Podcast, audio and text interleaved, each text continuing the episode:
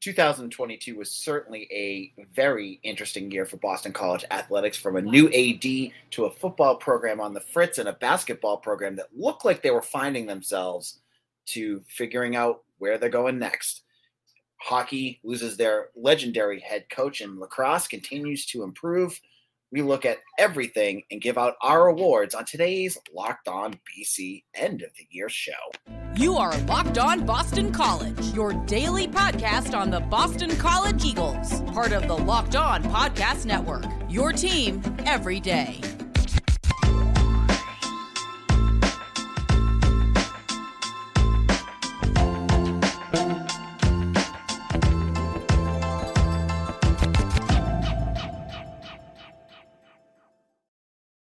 This is Locked On Boston College, your only daily Boston College podcast out there. I'm your host, AJ Black. I'm the editor and publisher of Eagle Insider, part of the 247 network. Today's show, we are going to look at the year of 2022. We're going to look at the highs, we're going to look at the lows, and I'm going to give out awards for everything. So, just to start things off, before we get into our awards, when I looked at this year, if you know me, you know what I like. I'm I'm much I'm much more aligned with basketball, football. I watch a little hockey, and I do pay attention to baseball, lacrosse, and things like that. So if my awards are a little skewed towards football and basketball, it's from the perspective I'm coming from. But believe me, there's certain awards that had to go to some sports. Even I know were the teams that needed it. So let's kick off our awards. Let's look I'm going to start with the negative. Let's go negatives first because there's going to be some good awards. There's going to be some negative awards. We're going to start with the negative awards. And this is going to go to the worst moment of the year. When you're looking at the worst moment of the year for Boston College athletics, it's always uh, it's a tough one because there's always a million different things you could pick from. You could go from basketball losing to Tarleton State to Maine to UNH. You could go to football losing to Rutgers to losing to um, UConn and so there's, you know, in baseball, you could just look at their whole season. It was pretty disappointing. But I I had to go. I I, I was down to two different uh, selections for this, and it was between football and basketball. Basketball was that first main loss. That game, that loss was was indescribable. How poorly it, it kind of just transcended our, our thoughts about where basketball was going this year. But I didn't pick that. I'm going with football. And our worst moment of the year, and I think you're all probably going to write in the comments exactly what it is before I even say it, is the loss to UConn. This loss was devastating. BC had never lost to the Huskies, ever. They go to Storrs, the play in Hartford, excuse me. they score three points.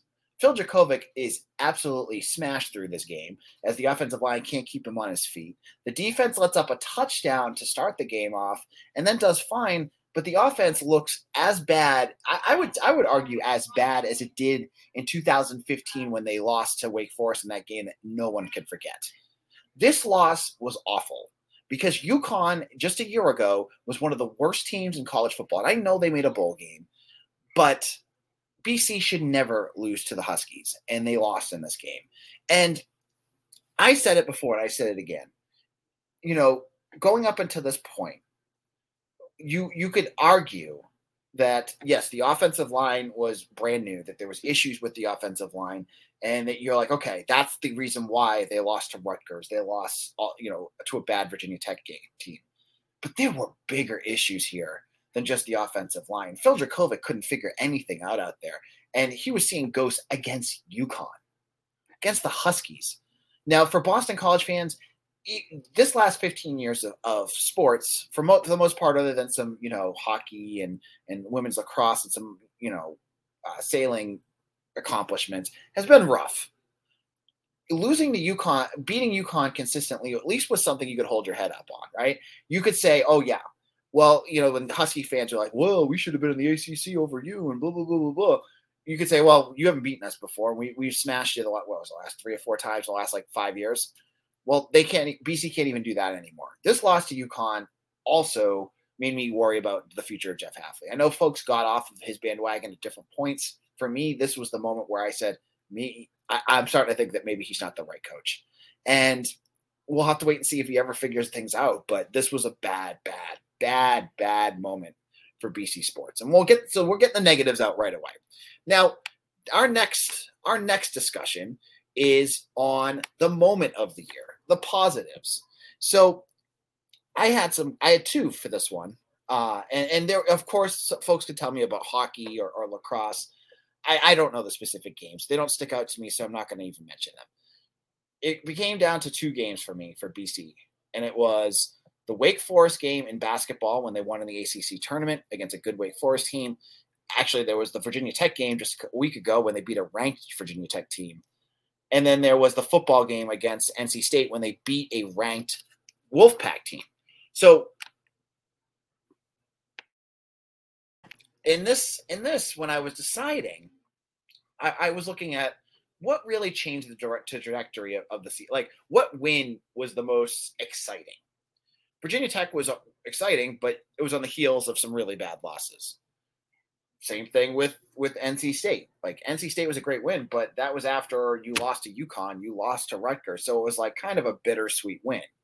For me, the Wake Forest win really put Boston College basketball on a forward trajectory. And now they didn't follow up very well with that forward trajectory, but you got to remember Wake Forest had beaten BC badly uh, just a couple weeks before. Wake Forest was a, a projected NCAA tournament team. And most people went into this game, myself included, thinking, oh, this is going to be a, slam dunk for the Demon Deacons, no pun intended. And what does BC go out there and do? They go out there and then punch them in the face.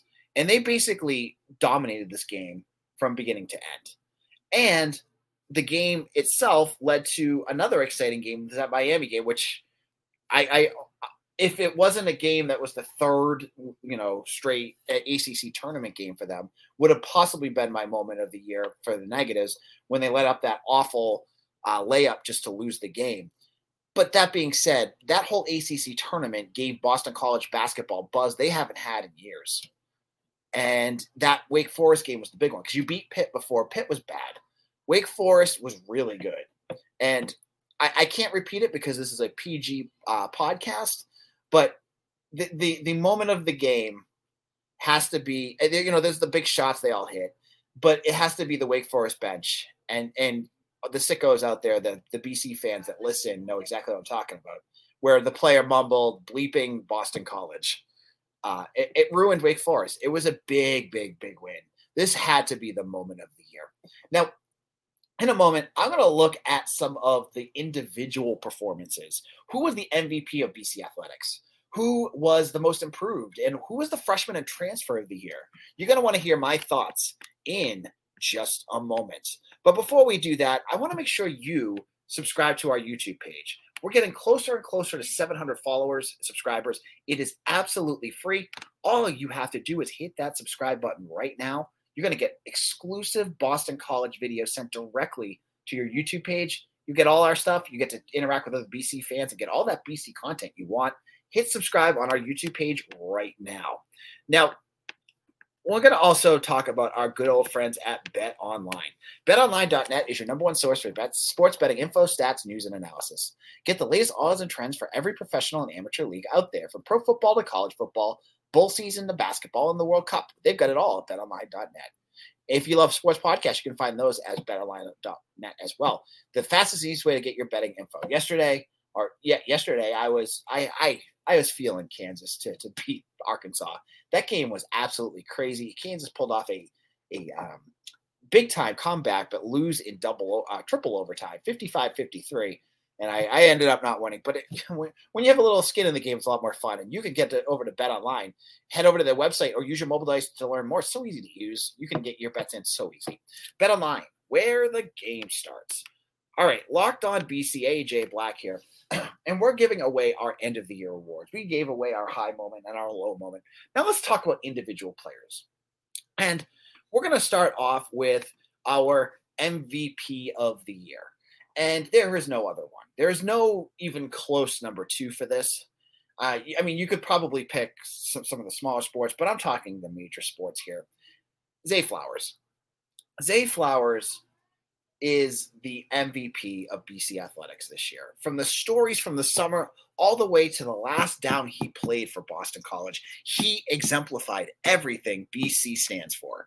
Now, go back to the beginning of the year where he ha- you know, everyone's joking about Christian Mahogany's video. Zay did the same one last year. Not going to rag on Christian for that because it's still a funny video, but Zay did a, a very similar one last year. He decides to come back for one more year. Over the summer, we get an article, and I believe it was Pete Thamel of ESPN, that says that Zay Flowers turned down multiple six figure NIL deals to stay at Boston College because he wanted to finish his education, something that he vowed to his family he was going to do. And that he said that his education at Boston College was worth more than some deal for NIL. If that didn't make you fall in love with him at that point, I don't know what would. He stays at Boston College and he plays this year. He he smashes every Boston College receiving record out there in a, in a season that was unforgettable. And he was the MVP of that team. He became not just a very good wide receiver, he became an elite wide receiver. Pro Football Focus yesterday just had their top 20 or top 15 uh, wide receivers for the upcoming NFL draft. And they had Zay Flowers at number two. They had him over the Biletnikoff winner, uh, Jalin Hyatt. They had him over Jaxon uh, Smith from Ohio State. They had him over everybody, which is quite ironic since Pro Football Focus has spent the last three years making him seem like a mid, a middle uh, wide receiver. I mean, the grades they give him are pathetic. So that aside, Zay, in a year that BC football went three and nine, he goes out there and he plays his butt off from the opening snap against Rutgers to the crushing loss at the end of the season against Syracuse. In his last play of the game, he scores a touchdown. He never gave up. He always had a big smile on his face. He always busted his butt. His coaches and play, uh, teammates always commended him for that. He was everything BC should be about. And we are lucky to have a year where Zay Flowers played here because he was not only fun to see on the field, but he exemplified everything you wanted from student athlete at Boston College and we're going to miss him because now he's going off to the NFL. But hey, just like AJ Dillon, it'll be a lot of fun to watch him in the NFL on Sundays next year. So Zay Flowers is our player of the year. Now, our most improved player of the year goes back to the football team as well. I had a other another player that I had second um, for most improved that I just barely um, I just barely lost out, and that was Makai Ashton Langford of the basketball team. I thought he came along a lot, he played a lot better uh, from the years prior, and he became, you know, when once it came down to that uh, the the ACC tournament, he was he was clutch, and I thought he was uh, a big improvement and turned into a good player for BC when they needed him most. So he was my runner up for this, but I'm going to go with Elijah Jones. Elijah Jones, cornerback for BC, had an up and down year, but I'm not going to even get to the downs because teams shot at him all the time. They took they took their shots at him, and he got pers you know um, uh, pass interference calls against him and all that stuff. But the dude was clutch. His you know percentage of completed passes against shrank tremendously. Um, he became a very solid cornerback, and I think he's only going to get better since he'll be back another year. Um, I liked the play of him, and I thought he got better as the year went on. The more the teams targeted him, the more he kind of locked down. I'm going to give Elijah Jones my impro- most improved player of the year. Now, next is our transfer of the year. And football, they didn't have a lot of transfers. I could have gone with Dino Tomlin. I, you know, he had some moments, but he really wasn't. A, he had that big moment against NC State, but he wasn't like a super um, contributor for most of the season. So I, I had a hard time picking him. Instead, I went back to the basketball team and I picked Quinten Post. Quinten Post was a transfer from Mississippi State that had, I think he was averaging like four points a game for the um, Bulldogs before he transferred to BC. And so you're thinking to yourself as you see him, like, oh, you know what? He might be a good backup center. James Karnik's here. He may not need him around to play all that much. And so Post he comes in and he plays very, very well. He scores 9.4 points per game, 5.4 rebounds per game, and really starts to slide in as the center over James Karnik by the end of the year. In the ACC tournament, he has 11 points against Pitt, 17 against Wake Forest, and 14 against Miami. So he comes up big there. And nothing shows what he meant to this program more than what this team has looked like in his absence. Now, I don't think BC would be uh, significantly improved over where they are now, but they might have won two of those games. Post hasn't played at all this upcoming year, and he's hopefully going to play against uh, Syracuse on Saturday. I've heard, you know, I, I see Meter Perel has talked a little bit about him potentially coming in and playing for uh, playing finally. But BC has, has really lacked his size. He's got energy. He's a, a he's he's a very physical player. I you know I, I think some of the other teams think of him as dirty, but I think Quinten Post has to be our transfer of the year. Now, you've been hanging out with some friends and putting back a few drinks. A few becomes a few too many. As the evening comes to an end and people start to head out, you think of calling for a ride. Nah, you live nearby. You can make it home. It's no big deal. What are the odds you're going to get pulled over anyway? Even so, what's the worst that could happen? Your insurance goes up, you lose your license, you lose your job, you total your car, you kill someone. Everyone knows about the risks of driving drunk. The results are tragic and often deadly. However, that still doesn't stop everyone from getting behind the wheel and under the influence. That's why police officers are out there right now looking for impaired drivers on our roads to save lives. So if you think you're okay to drive after a few drinks, think again. Play it safe and plan ahead to get a ride. It only takes one mistake to change your life or someone else's forever. Drive sober or get pulled over. AJ Black here. We're wrapping up our end of the year awards. There was really, I, I picked today to do this because there really wasn't any news. Basketball's been off all week. Football, they haven't had any news since the transfer uh, of uh, and Alex Washington. So it's kind of quiet there. I like to wrap things up and look back at this year, and I think this is a perfect day to do it. Now, we're going to give out some more awards here to end our show. But before I do that, if you're looking for tra- um, for recruiting and transfer news, head over to Eagle Insider to my site.